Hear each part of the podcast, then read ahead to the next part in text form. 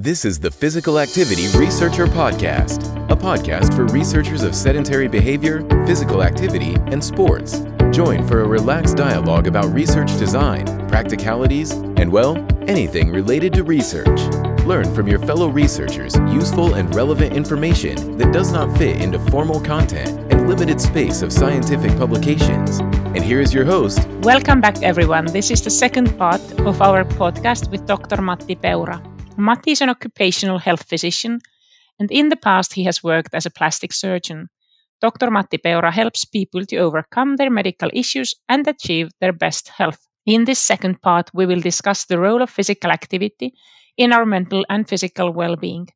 And we will also talk about behavior change and about the tools that help making a change easier.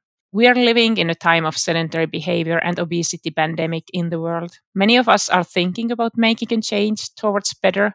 We know what we are supposed to do, but still, quite often, we fail in fulfilling the expectations of others and ourselves. As a physician, do you consult patients about these topics? I mean, physical activity, obesity, so on. Mm, yeah, I have a, quite a lot of patients who, who, who deal this deal with the problems related to obesity and uh, concurrent um, diseases, just as diabetes and hypertension. So, so that is like an everyday topic for you to talk about. It's quite it's it's very common. It's um well, to be honest, uh, to to continue from with the previous topic and the idea of the the value definition, I I have uh, I have um, I have applied this same method of thinking with treatment helping of patients with obesity because, like you said, that um, we know what we're supposed to do. It's everywhere. So it would be kind of like actually a waste of time for me to work as an authority again for a patient to blame them for not doing the right thing and not trying enough. So that really, really helps. So we have to dig with obesity, we have to go behind to the actual cause, what causes obesity. Yeah, just that. so how do you, when somebody comes to you, your patient or client, so how do you like start? Do you have a method that has helped you to get good results, or like? Um, I agree definitely that uh, it's uh, there's no point of telling the same things that most of us know, and I guess this is, I think the medical care stuff we are not succeeding actually in helping people making a change in in people's lives. And what's your opinion on why are we not succeeding and what is your method to do that? If you want to have my honest honest answer i work totally differently. I mean my approach to this problem um, is related or i base my my work and science on on neurobiology so basically, in the brain, we have the limbic system, which is mostly uh, responsible of these emotion related actions. I mean, it's quite simple. The, the lizard brain, how it works, that we we want to gain pleasure and we want to avoid pain. That's quite how simple it goes. So um, we rush towards the fridge to get some ice cream or whatever when we feel like doing it or then if someone wants to attack us we want to run away. So we don't think about anything else during that during those urgings or cravings you know. But with the human human brain on top of the lizard or, or the when the when the human human monkey gained consciousness of who he or she is it was um, it occurs simultaneously with with the value definitions basically. So i am this and these things have to happen for me to for example feel safe. So we go back to the same question you know. So when there's a value conflict you know you're confused like okay I, i'm supposed to feel safe but i'm not feeling safe. So the lizard brain the lower or the mid- middle part of the brain activates and you start like you you go into the to the mode of these primitive emotion guided uh, actions so you're in this um, conflict. You want to solve the conflict through these primitive actions. So that's why you go and put something in your mouth. That is a really basic response for the anxiety, you know.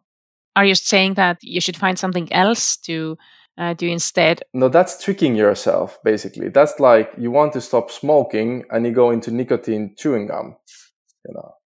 Yeah. But basically, I mean, first of all, you have to understand that there's this pattern of of um, the pattern of behavior. That's the first step. I mean, if you go in front of the mirror and you see something you don't like, I mean, that doesn't help. It just raises the problem that you're not satisfied. It, it increases this value conflict and it goes back to the negative cycle. I mean, so first of all, you should feel content with who you are. You know, you should feel that there's something positive.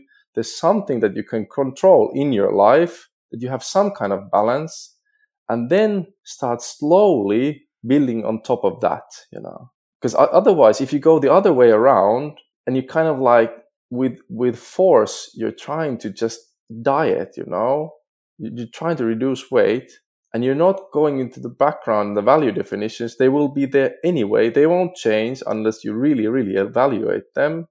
You will end up in the rebound when your strength, because your strength is limited, the mental strength is limited, and at some point, you will just run out of energy and you start eating again. And, the, and even worse, you know. Yeah, you end up in the same. So, uh, in your opinion, what are the biggest misunderstandings that people have when it comes to making a change in their habits? Like, is this the same? Like, I don't know, you said that we only have a certain amount of mental strength. I think, I mean, and there's like one thing is that we tend to put people in boxes. Like, we, we tend to see I tend to, or I tend to see you as me. Like I have strength, so you you have to have strength as well, you know. But that's not the, that's not the, how it is. We are individual, for example, in our capability to to understand, in our capability to discipline ourselves. So you can't put people in boxes. That's the first thing, you know. And then you you should you should reach out to the individual and see like how, what is your capability now to have control in your life. And you start with the small steps, you know. You start with the value definitions that you are you feel safe, you have the ability to feel safe in, and you can train these thoughts. And then on top of that, then you start building, okay, what would I want next? You know. Okay. So like as we in the first part we were talking about depression depression a lot and to how to overcome. So how important is physical activity and or exercise when someone has a mental or physical health problem how do you see that like uh, yeah when making a change towards a healthier better life how how important would you well i, I would say that the most important thing is the in, this is just my opinion maybe i'm wrong but the most important thing in in in my opinion is that you have to use all other senses as well in your life. I mean, when you do physical exercise, you start to direct your um, focus on your muscles, you know, on your skin, and you start to feel that, okay, I'm alive as well. I'm alive elsewhere as not only in my brain, you know, in these thoughts. I'm alive yeah. in my fingertips, yeah. you know and I'm I'm capable of building muscle. I'm capable of feeling better, you know. And I think that's the big biggest thing in physical activity. And then you start building on that slowly. You're start, starting to get stronger, you know. And actually, I know from personal experience because well, I play basketball and I kind of experienced on myself, you know and uh, I'm not super super tall. I'm not super strong, but I started to think, okay, maybe I should be stronger. I've never had this idea that I should be stronger, and I started lifting weights. And with weightlifting, it's also the same that you kind of have to define yourself as a strong person in order to lift strong weights, you know, because you're constantly kind of on the edge of getting over the next step, but you really, really have to see yourself on the next step in order to get there. This podcast is sponsored by Fibion. Fibion is an accurate sitting and physical activity tracking device and analysis platform. It is a great tool for projects that aim for behavior change in sedentary behavior and incidental physical activity. Fibion provides easy to understand PDF and web browser reports for participants.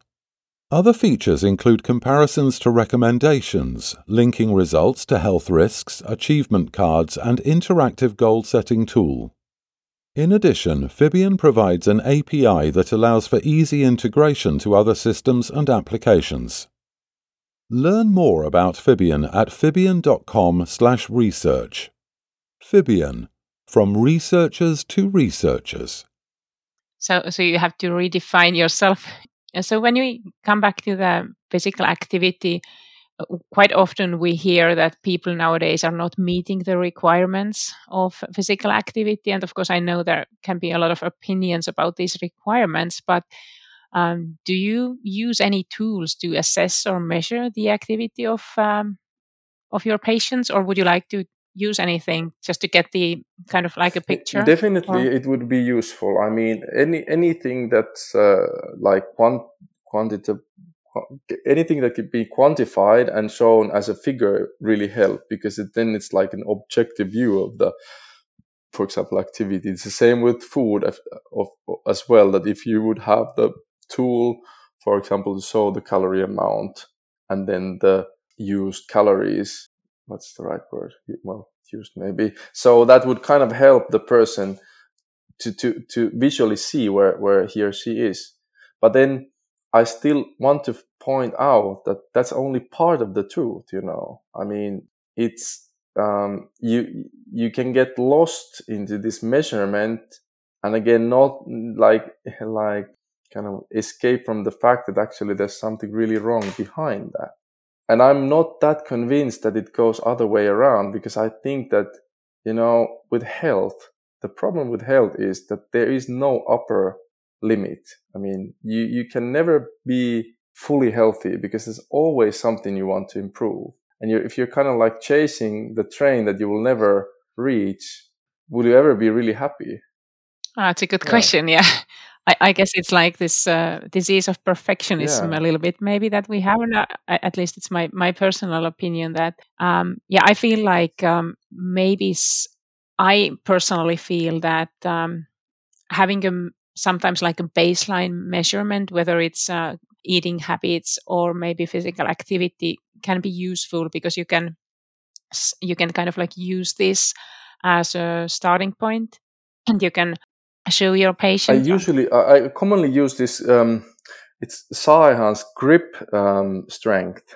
I don't know if you're familiar. So you can you can measure the yeah, the yes, grip I... strength, and that's called that color correlates quite a lot with the with the mus- muscle. Like how what's the maximum tension you can have in the in the upper body. So I mean, they definitely help, and they give an, give a example for the person where they are more or less. But of course i mean if you're dealing with a person who has like severe obesity that, kind of like i mean you can you can see it when the person comes through the inside the your room through the door you can immediately say like what is the situation? So in that sense i mean i would i would say that um, the the activity measurements help more in those those patients who already have some kind of control of their discipline in doing exercise and in, in, that sense. Like like um, like um, in the sense that to um, maintain the level where they want to be.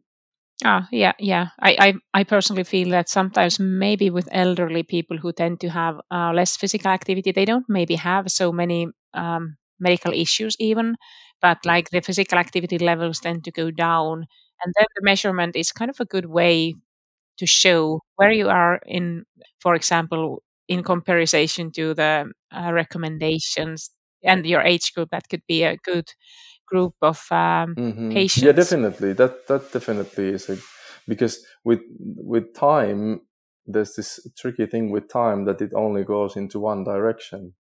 Yeah. Yeah that's good. That's that's a good one yeah. Um, so one of our goals in this podcast is to bring researchers and practitioners together. So um, do you have any thoughts on like um, from the physical activity researchers.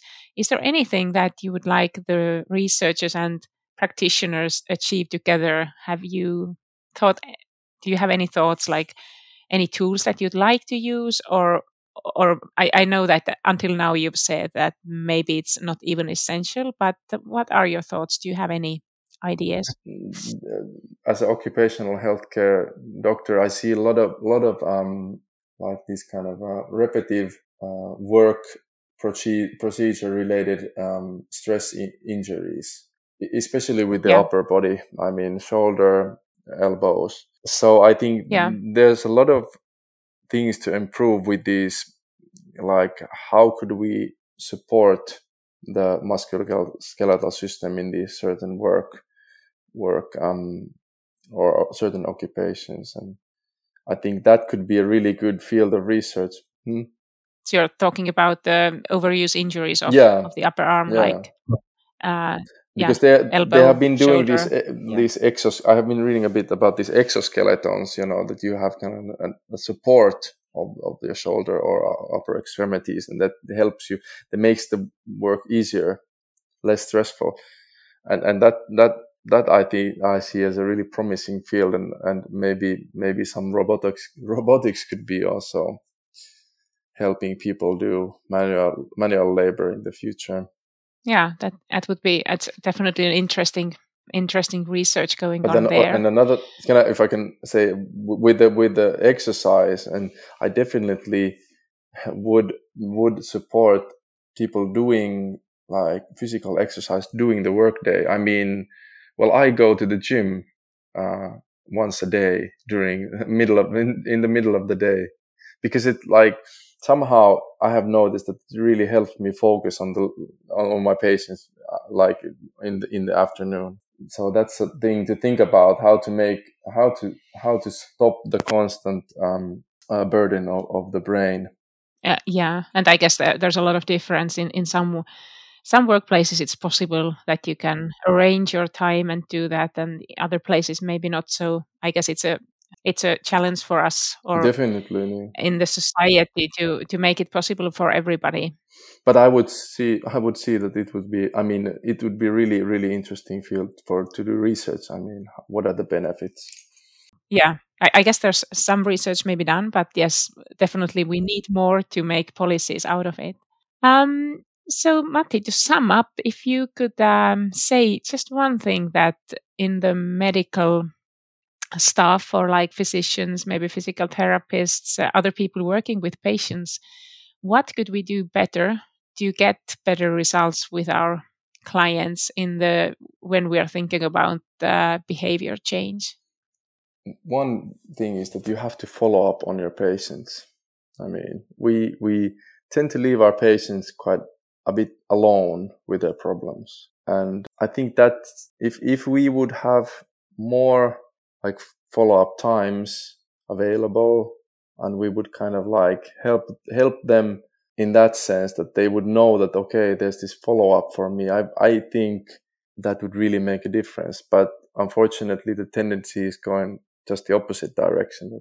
The visit times are are quite short and there's not even enough time for the person to actually say what the problem is.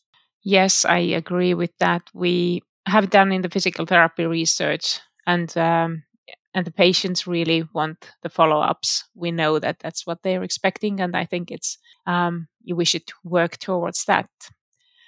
Um, so um, from where can our listeners find you? You are um, working in helsinki finland.